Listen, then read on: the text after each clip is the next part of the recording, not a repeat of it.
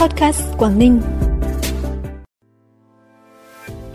Gần 12.000 tấn sầu riêng được xuất khẩu qua cửa khẩu quốc tế hữu nghị tỉnh Lạng Sơn.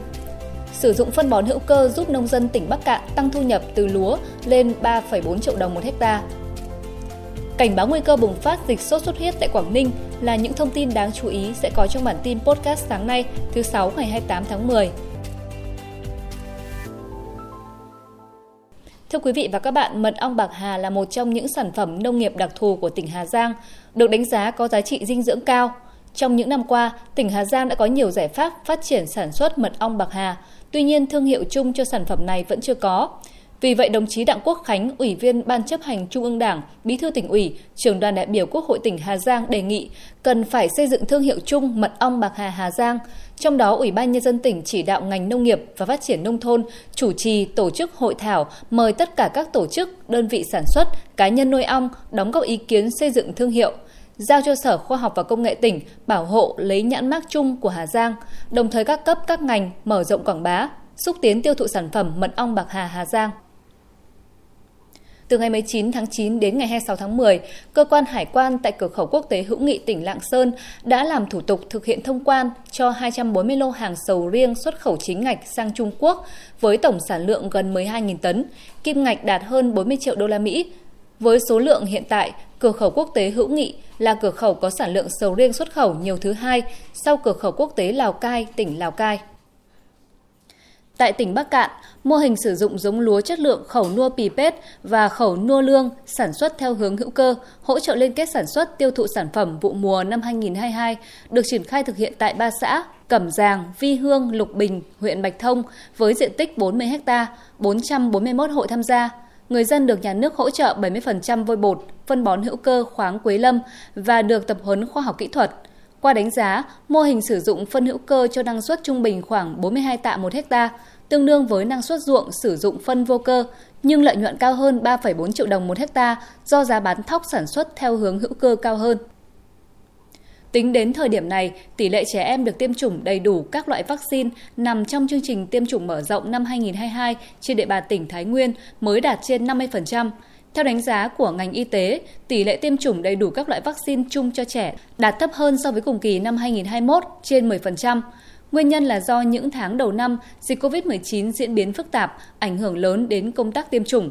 Từ nay đến cuối năm, ngành y tế Thái Nguyên sẽ tích cực chỉ đạo các đơn vị triển khai đẩy mạnh hơn nữa chương trình tiêm chủng mở rộng để đạt kết quả phòng bệnh tốt nhất cho trẻ. Bản tin tiếp tục với những thông tin đáng chú ý khác. Hợp tác xã chế biến vôi Ngân Hồng, huyện Yên Thế, tỉnh Bắc Giang vừa đưa nhà máy sản xuất vôi công nghiệp vào hoạt động. Đây là nhà máy sản xuất vôi được trang bị dây chuyền tự động hiện đại đầu tiên tại Bắc Giang.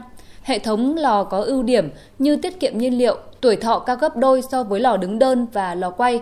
Theo phương pháp thủ công, nung một tấn vôi sẽ tiêu tốn một tấn than. Với công nghệ mới, chỉ hết 45 đến 60 kg than. Nhà máy đang trong thời gian vận hành thử, quy trình sản xuất tuân thủ yêu cầu chỉ tiêu kỹ thuật trong báo cáo đánh giá tác động môi trường của dự án mà tỉnh Bắc Giang đã phê duyệt trước đó. Hiện công suất của nhà máy đạt 300 tấn sản phẩm một ngày đêm, dự kiến doanh thu đạt 80 tỷ đồng một năm. Hợp tác xã tạo việc làm cho 50 công nhân, thu nhập từ 7,5 đến hơn 20 triệu đồng một người một tháng. Trung tâm Kiểm soát Bệnh tật tỉnh CDC cảnh báo số ca mắc sốt xuất huyết tại Quảng Ninh đang tăng mỗi tuần – theo thống kê của CDC tỉnh Quảng Ninh, từ đầu năm 2022 đến nay, Quảng Ninh ghi nhận 303 ca mắc sốt xuất huyết, trong đó có 270 trường hợp dương tính, chưa ghi nhận ca tử vong. Tính từ đầu tháng 9 đến nay, đặc biệt trong 3 tuần gần đây, ghi nhận số mắc trung bình trên 40 ca một tuần. Các chuyên gia cảnh báo, theo chu kỳ, 5 năm miền Bắc sẽ xảy ra một vụ dịch sốt xuất huyết lớn và dự báo năm nay sẽ có dịch sốt xuất huyết lớn xảy ra. Tại Quảng Ninh và miền Bắc, hiện sốt xuất huyết đang là đỉnh điểm của dịch nên người dân cần lưu ý chủ động phòng bệnh sớm. Hiện nay chưa có thuốc điều trị đặc hiệu và chưa có vaccine phòng bệnh sốt xuất huyết. Biện pháp dự phòng chủ yếu là diệt mũi, diệt loang quăng và phòng chống mũi đốt. Thực hiện nghị quyết số 20 ngày 25 tháng 10 năm 2017 của Ban chấp hành Trung ương khóa 12 về tăng cường công tác bảo vệ, chăm sóc và nâng cao sức khỏe nhân dân trong tình hình mới, từ năm 2017 đến nay, Hội Nông dân tỉnh Hải Dương phối hợp với Bệnh viện Phổi tỉnh, Trung tâm Y tế cấp huyện tổ chức 13 lớp tập huấn kiến thức phòng chống bệnh lao cho 260 lượt cán bộ hội viên, cán bộ y tế cơ sở. thành lập 14 mô hình nông dân phát hiện sớm người nghi mắc lao, tư vấn hỗ trợ người mắc lao điều trị theo phương pháp ngắn ngày có giám sát với 700 hội viên nông dân tham gia. Các mô hình đã vận động được hơn 5.200 bệnh nhân nghi mắc lao đi khám xét nghiệm, tư vấn kiến thức phòng chống lao cho trên 31.900 lượt người, tặng quà gần 2.000 lượt bệnh nhân. Ban Công binh Bộ Chỉ huy Quân sự tỉnh Tuyên Quang phối hợp với Ban Chỉ huy Quân sự huyện Sơn Dương vừa tổ chức tiêu hủy thành công một quả bom còn sót lại từ chiến tranh. Quả bom được người dân địa phương phát hiện tại mép bờ sông Lô, xã Vĩnh Lợi vào sáng ngày 24 tháng 10. Theo xác minh của Ban Công binh Bộ Chỉ huy Quân sự tỉnh Tuyên Quang, quả bom dài 1,2 m, đường kính rộng 25 cm. Đây là loại bom do thực dân Pháp thả xuống địa bàn trong những năm chiến tranh. Phần cuối bản tin là thông tin thời tiết.